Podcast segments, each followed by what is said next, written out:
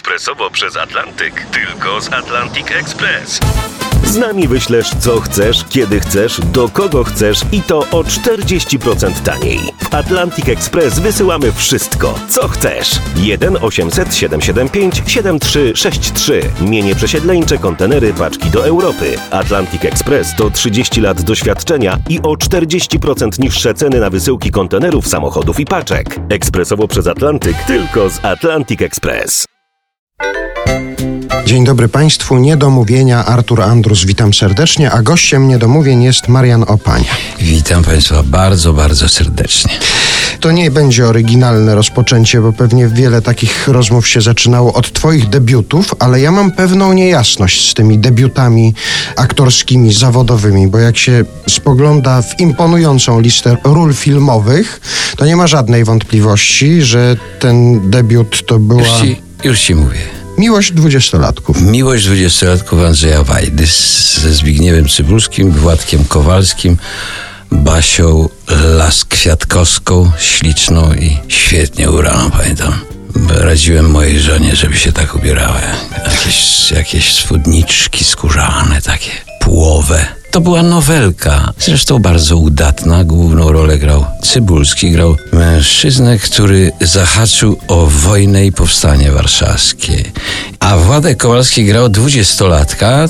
Jest taka różnica, że chodzi, chodzi o to, że w zoo dziewczynka wpadła na wybieg dla białych niedźwiedzi. I jest różnica między tym, który zahaczył o tę wojnę, czyli Zbyszkiem Cybulskim, który skacze ratować ją i ryzykuje życie, natomiast Władek Kowalski namiętnie robi zdjęcia. Tylko. I tak często się dzisiaj zdarza, że są okropne wypadki, ludzie zamiast pomóc robią zdjęcia. Ja wówczas miałem co prawda 18 lat, grałem starszego od siebie, no ale tak zostałem e, obsadzony. Zresztą grała tam czołówka mojego roku, Janek Englert, Dudek Damięcki, e, Jola Wołejko, 1962 rok to jest etiuda w reżyserii Andrzeja Wajdy i to jest część takiej większej całości. Większej całości. Bo to było, zdaje się, pięciu reżyserów, każdy Tak, z innego ja- kraju. fi- fi- filmik japoński, filmik francuski, filmik niemiecki bodajże i polski. I no cóż, no spotkałem pierwszy raz ikonę kina Zbyszka Cybulskiego, który tak jakoś średnio z nami się zaprzyjaźniał. Ale no, był dla nas Bogiem wówczas. I śmieszną rzeczą było to, że angażował nas do tego filmu Janusz Głowacki. Przyszedł do szkoły teatralnej na Miodowo, taki wysoki facet, kędzierzawy, ciemny blondyn. No i zapytał, czy chcemy grać u, u Wajdy. No to pytanie było raczej retoryczne, w związku z czym zagraliśmy. Dostaliśmy nawet jakieś tam nieduże pieniądze i chciano nas y, z tego powodu wyrzucić ze szkoły. Wówczas nie było wolno grać studentom nawet w teatrze. A już o, o filmie czy telewizji to nie było mowy. Potem nakręciłem maturę z Tadeuszem Konwickim, Beatę z Anią Sokołowską na czwartym roku szkoły teatralnej, jakiś niemiecki film Man ohne Vergangenheit. I po niemiecku Taki- grałeś?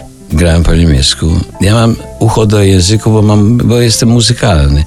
Zresztą maturę robiłem z niemieckiego, bo moja mama, wdowa po oficerze AK, który zginął w ostatni dzień powstania na Mokotowie, mimo że nie był warszawiakiem, a puławiakiem, ja pochodzę z Puław, więc taki był kowboj, że osierocił żonę i, i dwóch synów. Mama mi powiedziała, synku, naucz się języka swoich wrogów. I umiem dobrze rosyjski i dobrze niemiecki, natomiast z angielskim kiepskawo, bo miałem tylko lektorat w szkole teatralnej, wiadomo jakie to lektoraty bywały. Aczkolwiek lektor mówi, pan się nazywa Opania? Ja mówię tak.